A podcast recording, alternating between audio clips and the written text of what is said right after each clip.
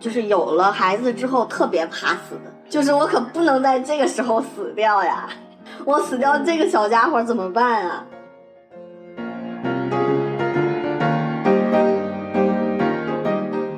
哎，如果对方是另外一个妈妈的话，我觉得会更好。爸爸的话，真的不敢说哎。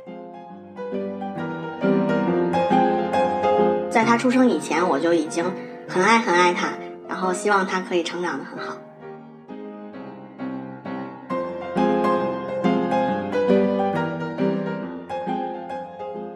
大家好，欢迎收听哦妈妈的第四期节目。今天我们邀请到了生活在中国的小 C。小 C 是一位单身妈妈，今天来给我们分享她独自生育、抚养小朋友的故事。请小 C 给我们做一下自我介绍。嗨，大家好，我是小 C。嗯，我希望能够通过今天的这个节目，跟大家分享一下我在独自生育小朋友的这个过程当中的一些经历。然后呢，也想分享一下我自己的一些个人感受。当妈妈是件很辛苦的事情，但是也是一件挺开心的事情。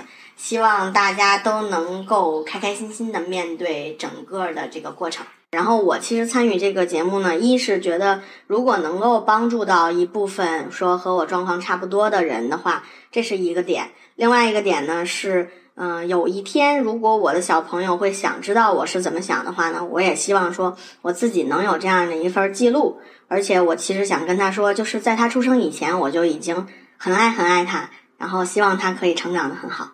今天我们邀请小 C 来到我们的节目，是因为他的家庭结构和我们传统的家庭结构可能不是那么的相同。我们想要一起来探讨一下他的，呃，当时做决决定的一些。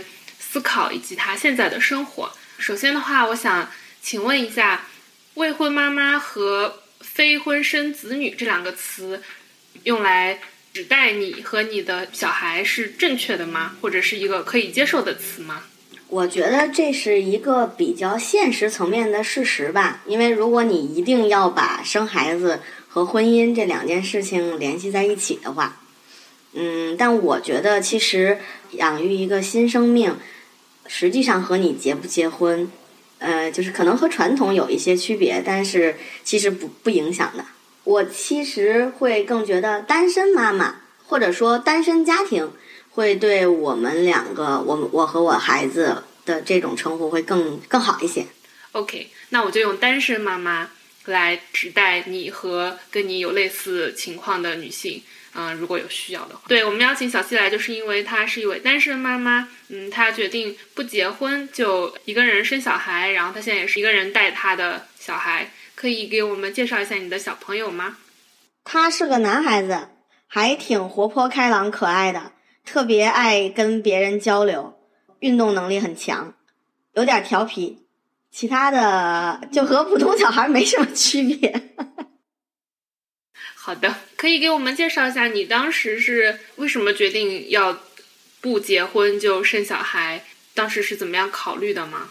因为坦白讲，我其实对于婚姻这件事情上没有想的那么好，或者说对于未来到底有没有，就是到底要不要有一个伴侣生活在一起，也没有完完全全想清楚。嗯，但是呢，作为一个女性来讲呢，这个其实又回到传统的事情上了，我会觉得。呃，我会有一个小孩儿，我应该要有一个小孩儿，这个这个才是我想要的一个生活状态。但是在当时的那个年龄层啊、状态啊，我会觉得如果再不要，那可能就会更晚一些了。那再不要，可能就不要了。所以当时是这样的一个时间节点，就还挺，因为生育这个东西其实会有一个年龄适合与不适合的一个时间段的，那个时间段最终就决定说，那好，那就要一个小孩吧，未来的生活伴侣就再说，是这样的一个想法。你会有一个犹豫的过程吗？还是你当时就是觉得 OK 这件事情我就这样做了就结束了？其实是这个东西是来来回回的，就是有过犹豫。你说完完全全没有犹豫是不可能的，是有过犹豫的。但是决定了之后说，嗯，决定就抚养他，不管什么样的情况，嗯，也把他好好的养大。这个决定做了之后，我就没有再犹豫过了。我很好奇，你的父母是怎么样类型的父母？会对你的这个决定有什么看法？这个讲起来就比较好笑，就是，嗯，我在一开始的时候，就是知道这个事情是不可能获得我家里边的同意的，就是不会不会获得支持的。然后就开始去跟家里面先首先，嗯，因为我父亲比较就是比较坚决的那种人，就会嗯就比较难搞。然后呢，就先把他这一头放下，然后因为我跟母亲沟通会比较多一些，就开始去跟他讲，哎，你看你啊，辛辛苦苦一辈子啊，这个家庭啊，对吧？然后你你看你其实呃为了小孩子，然后为了家庭也付出了很多，然后自己的这个自己的生活、自己的事业呀，其实也有很大的牺牲。但实际上呢，你究竟获得了多少呢？然后就会去考虑，然后又又会去跟他对比现在的社会情况。啊，就比如说离婚率啊，丧偶式育儿啊，其实是一有空就跟他去聊一聊这个事情，一有空就跟他聊一聊这个事情，然后渐渐的他就开始认为，嗯，其实不结婚养一个小孩子是个不错的选择。但那个时候其实我已经做了决定，并且其实已嗯已经是怀孕了，已经是有有过那个小朋友了，大概应该是已经到了大概五个月或者六个月的时候，我觉得我妈妈在心理层面上已经可以完全接受这件事情，并且支持我之后呢。呃，我在某一天告诉他，他其实是猜了两次。第一次他是以为我突然间要闪婚了，呃，我说不是。然后第二次猜的时候，他就说啊，我是不是要当长辈了？然后后来我说对，就是。然后他还挺开心的。后来就一直还算是比较帮助我，而且孩子成长的这几年，在我需要去工作的时候，他还是很支持我的。嗯，那还挺好的。你还记得当时的场景吗？你跟你妈妈最后摊牌的时候。然后我印象超级深。这个事儿是我带他出去去呃去剪头发，然后我当时跟她说：“我说我有个大事儿要跟你宣布。”然后我妈看了看我，然后想了一下，然后说：“你要结婚了。”我说：“没有。”然后我妈又冷静想了想说：“我要当姥姥了。”我说：“我说对。”然后她。就深吸了一口气，然后你逗我呢吧？然后我说没有，我是认真的。然后我妈说啊，什么时候的事儿？然后就开始就是反正整个过程就他其实是他其实接受了，他知道这件事情很开心，然后他其实多多少少也是有一些慌乱的。嗯，可以想象。那后面你呃，你跟你爸爸是怎么样沟通的呢？哦，这个呢，就是嗯，我爸爸知道之后，其实我们有很长一段时间没见面。因为他觉得从男性对于女性的，我估计这个我也能理解，就从他男性的角度认为一个传统女性不应该做这样的事情，他也觉得就是应该要有一个传统的家庭一起来抚养一个孩子才是正常的，所以他不接受这件事情。直到小朋友出生，嗯，他过来看过，然后可能得要到三个月吧，三个月左右之后，他才完完全全接受这件事情。嗯，但是说实话，其实，呃，可能我觉得啊，这个这个是我自己个人的一个感受了，就是我觉得可能也跟小朋友是男孩子有关系，因为我爸爸比较喜欢男孩。那我觉得你爸妈可能还挺好的，嗯，我也不知道，我作为一个外人，就就听着觉得至少他们现在能够呃接受，然后也支持你。对他们也为这件事情其实付出了很多，真的就是我觉得像我这种情况其实是比较幸运啦。有很多人应该会家庭是完完全全不接受，就完全要靠自己的力量去带一个小孩的，所以这种呢就真的是要好好的思考，好好的想想未来抚养的时候有没有人能够帮助你。然后，如果没有人帮助你，那你会过一个什么样的生活？我觉得这个要想清楚。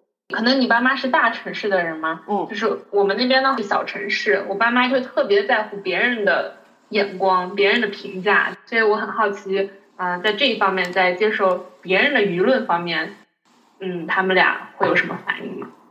嗯，我其实从小成长起来就不是特别常规的小孩儿，呃，也知道我有点奇怪。所以，其实知道我情况的，就具体情况呢，都是很近的家人。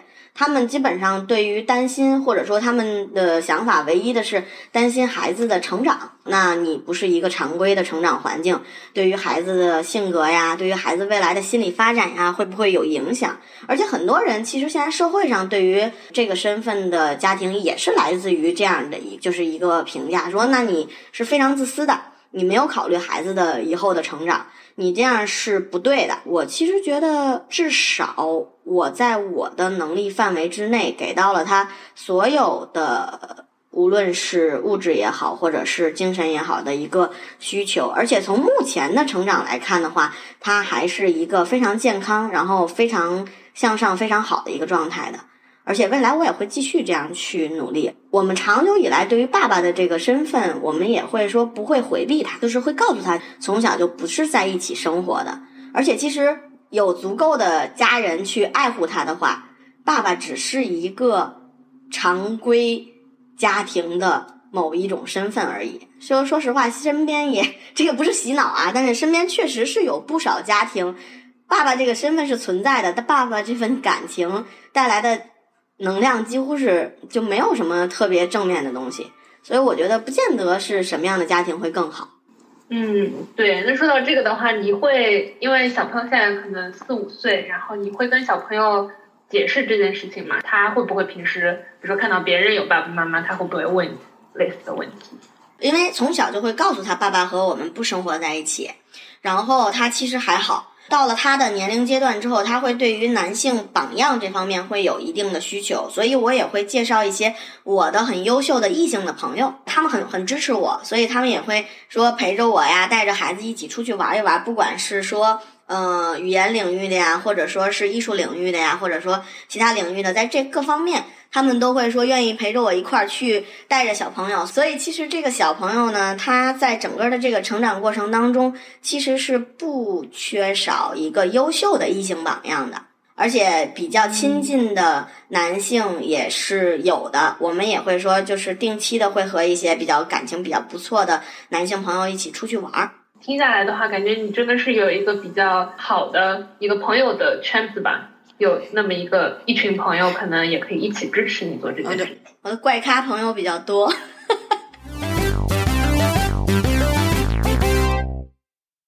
OK，那我们接下来讨论一个比较技术上的问题。呃，我以前会看到一些新闻，就是讲单身妈妈想要给自己小孩上户口非常难，所以我很想知道你当时是从头到尾是怎么样的一个准备，然后有没有经历什么波折，以及最后上上了吗之类的问题。这个是一个挺技术性问题，而且很容易引起就是孕期焦虑的。这个我想跟大家说一下，就是如果有这方面打算或者想这么做的朋友，就是可以去想一下。第一，首先是。我们自己就是自己这个孩子出生落户口，这个是每一个孩子都可以享有的一个法律的规定。然后你所知道的说，那你是一个非婚生的孩子，不给落户，这个是违法的。我希望我希望大家就是清楚的知道这件事情，就是如果谁跟你说你的孩子因为是非婚生，所以没有落户权，那他是违法的。第二一个呢，我希望大家就是去了解一下自己当地的就是行政规定，还有就是行政部门的一个它的力度，因为每个地方和每个地方不太一样。嗯，首先你要保留好你孕期，也就是比如说我第一次发现我怀孕了，或者说我第一次意识到我怀孕了之后，我去医院检查的记录。呃，最好是能够找一个朋友，嗯，然后能够陪着你去把这个过程整个的经历下来，比如说做 B 超啊，做每一次的孕检呀，这个过程你能够记呃记录下来，拿着一份病历，这个东西，因为其实在我觉得这个也是可以理解我们司法部门的一个担心哈，因为他们其实很多不愿意给这样小孩上户口的很大一个原因，他们是担心孩子是偷来或者是抱养的，就是他们很担心的是这个情况。所以我觉得你在整个的孕期的你的个过程当中，你把所有的记录都留好，到当地呃公安部门去给孩子报户口，一定要有出生证明啊！你可以没有那个准生证，但是一定要有出生证明，因为现在好像各地方也在逐步的取消准生证这个制度了。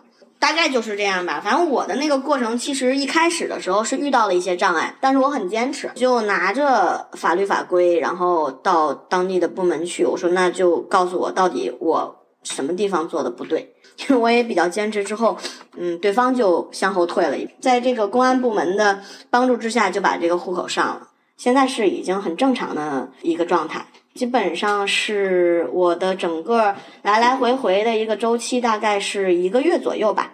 当然，正常的小朋友可能就是你拿着出生证，然后直接到那儿去办理，可能也就一两天就办完了。现在小朋友跟你是在同一个户口本上吗？对呀。和我是在一个户口本上，没有任何问题。稍等一下，我想刚就刚才那个问题再补充一下，就是如果有听了这期节目，然后想要在这方面就是去了解或者什么的话，我觉得可以通过通过你可以来问我，因为我觉得我还挺愿意去帮助就是有这方面想法和就是担心的朋友的。嗯，那我把它在文字里面也写起来，可以通过联系我们节目，然后联系到你这样。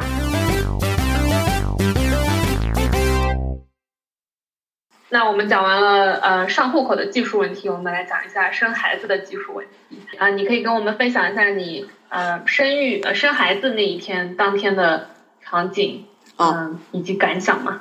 啊小小朋友嗯小朋友那天是我我是催产嗯就还挺疼的，因为正常的生产它会有一段时间就是是一个从。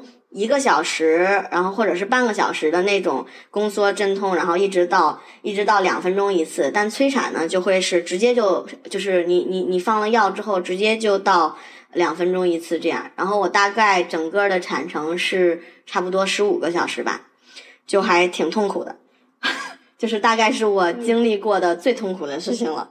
嗯，催产是怎么做的呢？是呃往你身体里面打药，然后。还是怎么？他会放进去一个药，然后就在呃对那个里面放进去一个药，然后呢，他会呃在点滴的时候再打一种药，它是促进宫缩的。然后他在这个过程当中，就是会让小朋友，就是因为你宫缩达到一定程度，宫颈口开了之后，小朋友就可以出生了嘛，就是这样的一个方式。特别有意思。就是去医院的路上，因为我是预约好的做催产嘛，所以其实还就你时间是比较不会有说。嗯，那种电视或者电影里面那种啊，就马上要冲去医院的那种，我其实呃准备时间还挺坦然的。当时是我妈妈陪着我，特别有意思是，呃，我妈妈当时紧张的开车就开开错了好多路线，就是我当时有一种觉得啊，可能这辈子都到不了医院了。就 是就是明明应该左转的地方，他就紧张的右转，然后就是这样的一个状态。然后后来我意识到他很紧张，然后我就给我另外的一个朋友发了一个信息，说我说不行，你过来吧。你要是不过来的话，我觉得可能，嗯，如果万一有什么其他情况的话，我觉得他可能处理不了。然后我就给做了个备份，做了个朋友方面的备份，就去了。对我自己开车去的医院，就是就是他真的。拐弯儿就是开车，然后 他找不到路了。我后来就说：“我说那你就靠边儿吧，我开吧。”嗯，去医院的时候是我自己开车去的，对，然后去做催产，做完催产之后大概十五个小时吧，整个的过程。然后我朋友大概可能是在呃。三四个小时之后到的，因为因为呃，这也是涉及到刚才说的那个问题，就是呃，我其实是在城市附近的一个城市呃生的小孩，并没有在我本市。对，这也是为了能够顺利的拿到出生证明。嗯，我是这么去做的。对，那你是在公立医院还是在私立医院生的？哦，在私立医院。是因为一定要有准生证才可以在公立医院里面生孩子吗？其实现在的情况应该比我那个时候更好了，应该是可以不需要的。呃，我其实是有朋友是在，就是是在本地的医院也完成了这个事情的，也是就是是公立。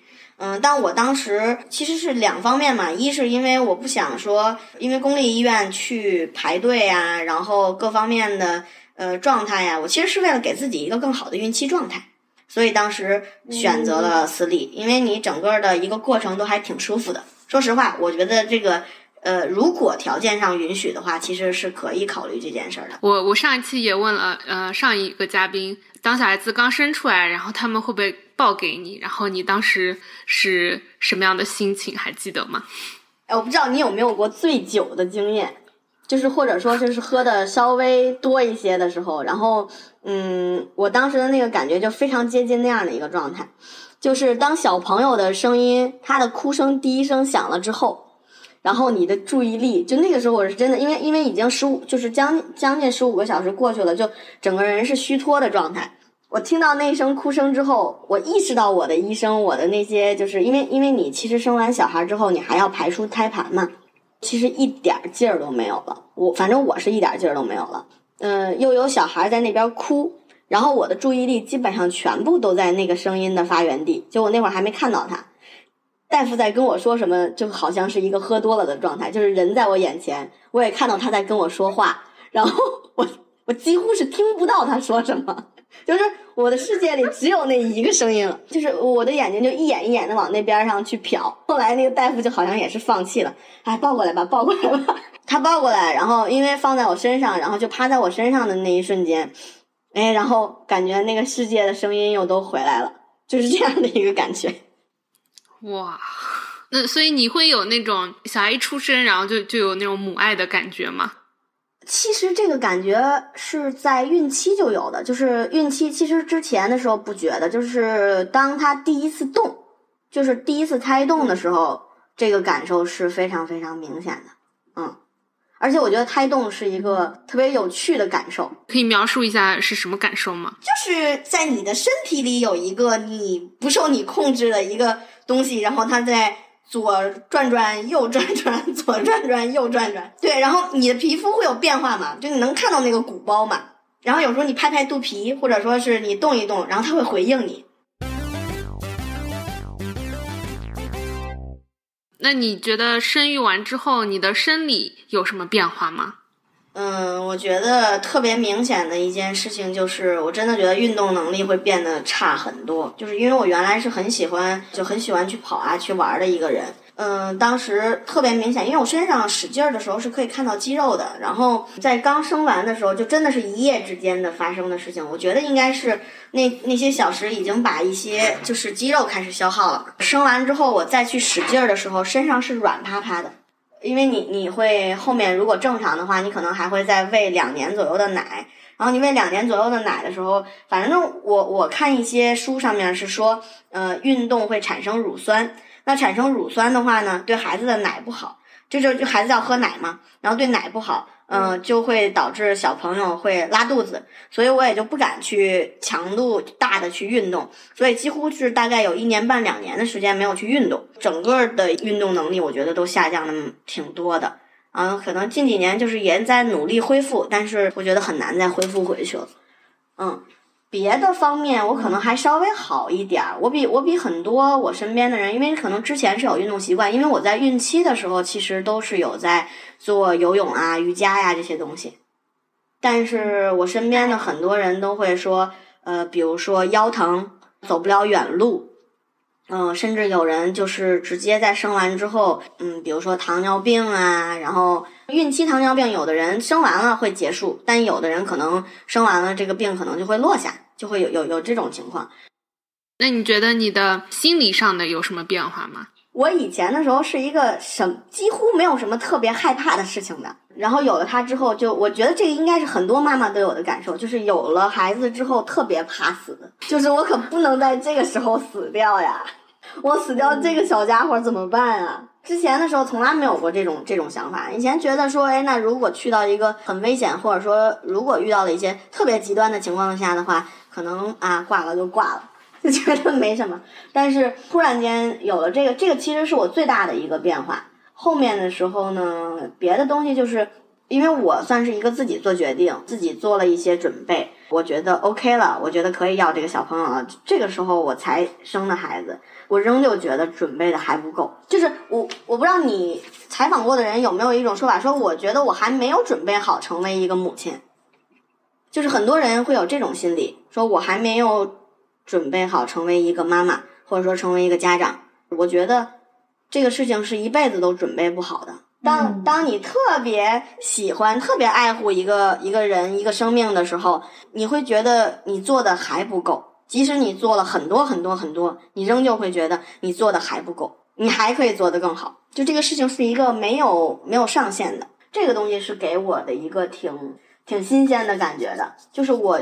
在不断的希望我可以做得更好的一个过程，就是你什么时候会有这种想法呢？就发生哪一些情况的时候，还是这个想法是一直就存在在那里？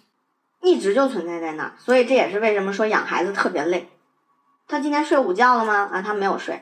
那别的小朋友在睡午觉呀，然后不睡午觉对他有影响吗？我怎么才能让他睡午觉呢？就其实是个特别鸡毛蒜皮的事情，都是细节。啊，那感觉精神上有点辛苦，就是要一直不停的这样想的话。对，就是我常说的，就是以前“永无宁日”这四个字就只是四个字而已，但现在我就是觉得啊，就是这个是一个贯穿的状态。而且你像不管是工作也好，或者说是其他的事情也好，你其实如果觉得你特别累了，或者说你觉得你已经受不了了，或者什么样的一个状态的时候，你其实可以选择，好吧，那我现在就交接一下，我把这个事情就停下来，我不做了。嗯，我休息一下，我这样，我各种方式我都可以说，我先停下来，我先调整好状态。但是做家长这件事情没有，就是你不能说，嗯，我先把这个孩子停下来，我没有暂停键的，你停不了他，他他是不停的，对，所以这个事儿是一个挺累的一件事情。那你生完小朋友之后，你觉得你的经济状况、生活水平有什么变化吗？呃，我觉得其实影响特别大。之前的时候，你可能不会说为了买点什么东西，然后去想什么的。但现在的话呢，嗯，四脚吞金兽这个应该已经是社会 共同的一个嗯认同了。对，就是碎钞机。呃，给他买东西的时候，就基本上不会去考虑说到底是一个什么样的情况，就还比较盲目的消费。那你盲目的给他消费之后，到你自己这儿就比较捉襟见肘了嘛。所以其实变化还是挺大的。我印象特别深刻的就是有一次他生病，然后那个时候我特别想买一个投影仪，然后我当时是准备买投影仪的钱，然后就买了雾化机。所以你现在也没有买上投影仪吗？后来就放弃投影仪了，因为发现没有时间看。那你觉得你在生小孩之前，你有想过这一方面吗？或者你有做过什么样的计算吗？因为当时呃工作上面啊，然后从状态上面来讲，其实觉得。常规养一个小朋友的水平是可以达到了，然后就像我一开始的时候跟你说的，他是没有够的，就是没有上限的。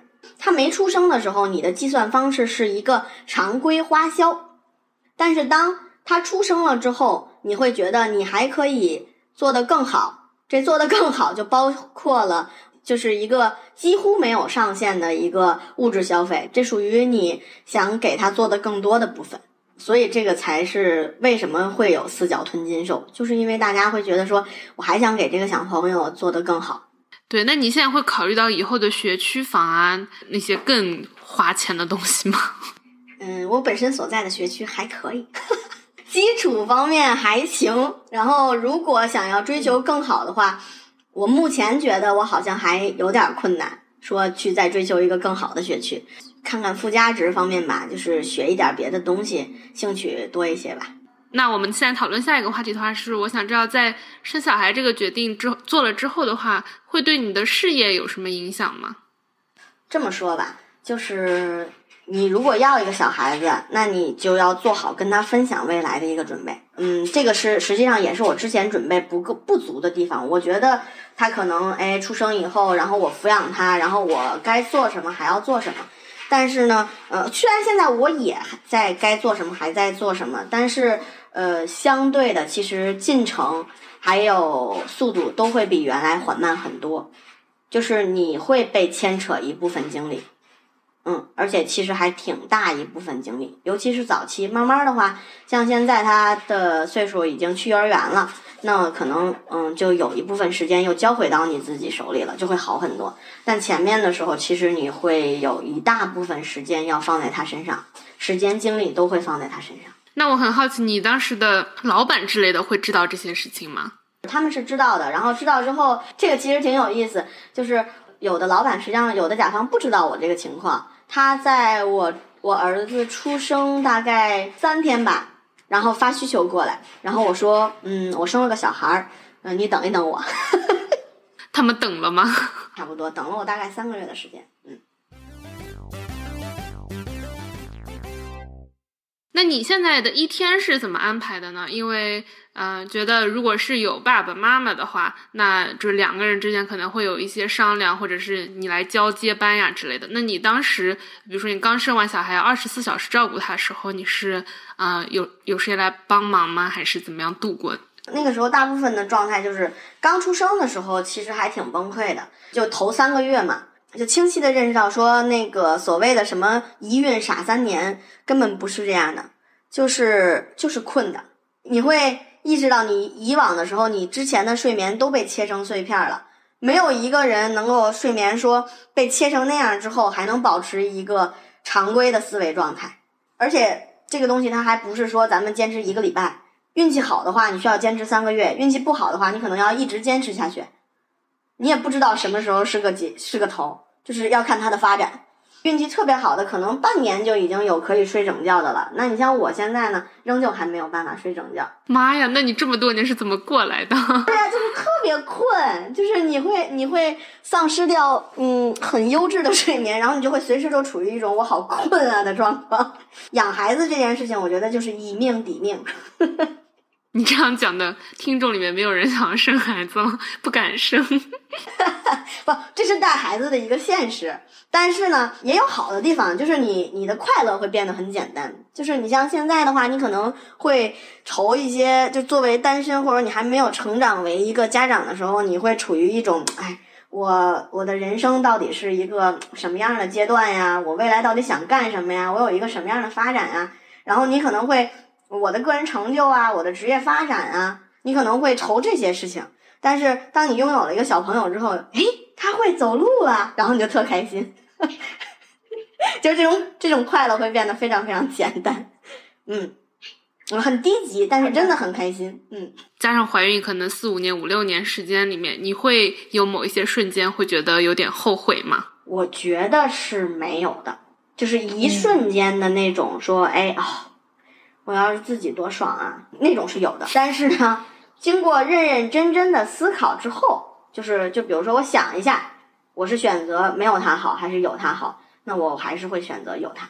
那你会想要再生一个小孩吗？不，特别坚决的不，绝对是一个就够了。第一是我的未来没有那么大空间了，我刚才说了，就是要嗯要分享自己的未来给他，然后我我的未来的空间没有那么大。我我我，而且我觉得，呃，孩子养育培养他的这个整个的这个过程，我觉得一次就够了，真的是一次就够了，我不要再有一次。不过看着人家别人家养那种乖乖巧巧的小女孩，还是会觉得，哎呀，真好。嗯，不知道算不算冒犯？对于小朋友来说，如果他多一个人会更好吗？就是因为你说这个东西是没有上限的，所以如果我想要对小朋友更好，你会有那样的想法吗？就是如果说我。呃，当时是结了婚，然后有一个人会不会更好？哎，如果对方是另外一个妈妈的话，我觉得会更好。爸爸的话，真的不敢说哎。哎，这个算不算性别歧视了？有可能算性别歧。嗯，没有爸爸妈妈这个说法。呃，我们重新说一下。呃，我会觉得你这个问题其实问的挺好的，就是如果能有一个呃良好沟通，大家状态又比较契合。然后那肯定是要比我一个人带好的，就是这个是我的一个感受。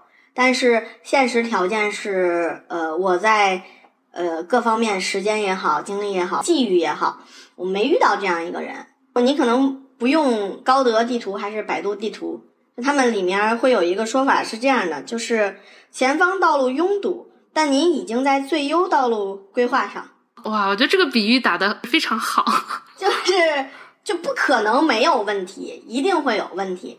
但是呢，我觉得别的道路也不见得没有问题，所以就是在我们能做的范围之内做最好呗。现在网上很流行一个词“妈宝男”，就是我很好奇的是，因为你刚刚也说，比如说你生下来之后，你就感觉你的生活重心肯定会被你的小朋友给取代，就是生活重心可能在他身上。你未来会不会有这种顾虑？就是就会觉得可能你们在互相生命中的那个程度太多了。我不知道这样说对不对？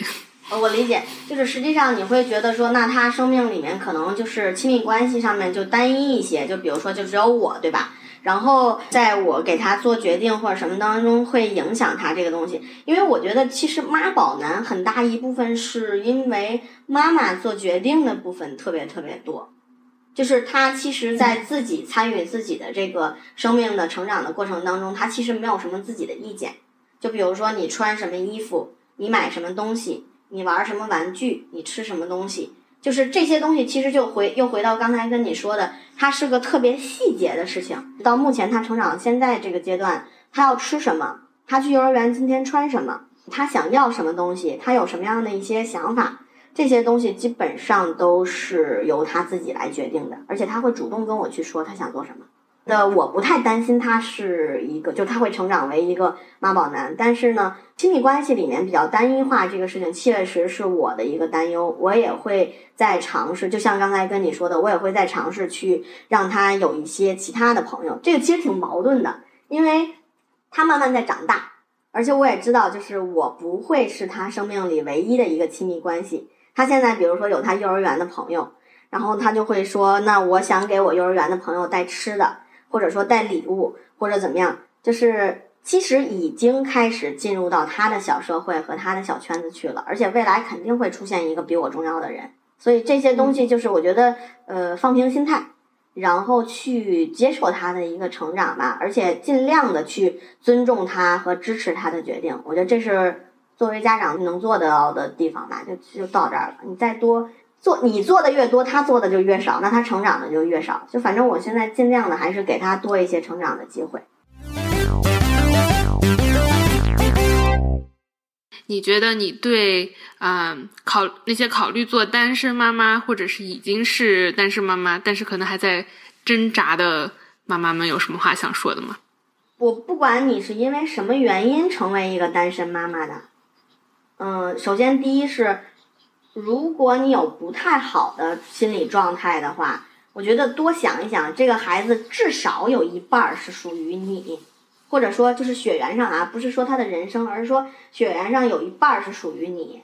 那么，呃，这个决定你也做了。如果你在一开始的时候是寄希望于另一半去做的这个决定，那现在没有办法了。我觉得首先是得去接受这个现实，第二一个呢，想办法怎么让现实变好。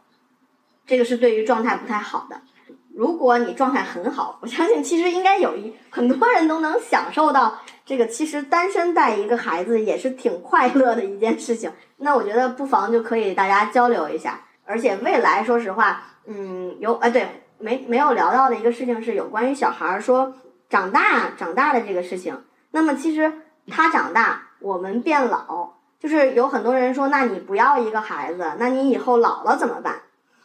我觉得是这样的，就是如果我老了，我是不可能和我的孩子一起生活的。就是咱们反反思一下，你有没有想过说，就是你你现在家长就已经是一个老年的状态了，他们也没有时时刻刻的和你生活在一起。你老了仍旧是有你自己的生活的，而不要寄希望于我老了我和我的孩子生活在一起。那我觉得他压力超级大。老了养老，我和几个朋友就那些好朋友们，对吧？怪咖朋友们。我们就说，那老了就一起呗，就这样的话，大家一起玩的时候还挺有意思的，能够做很多事情。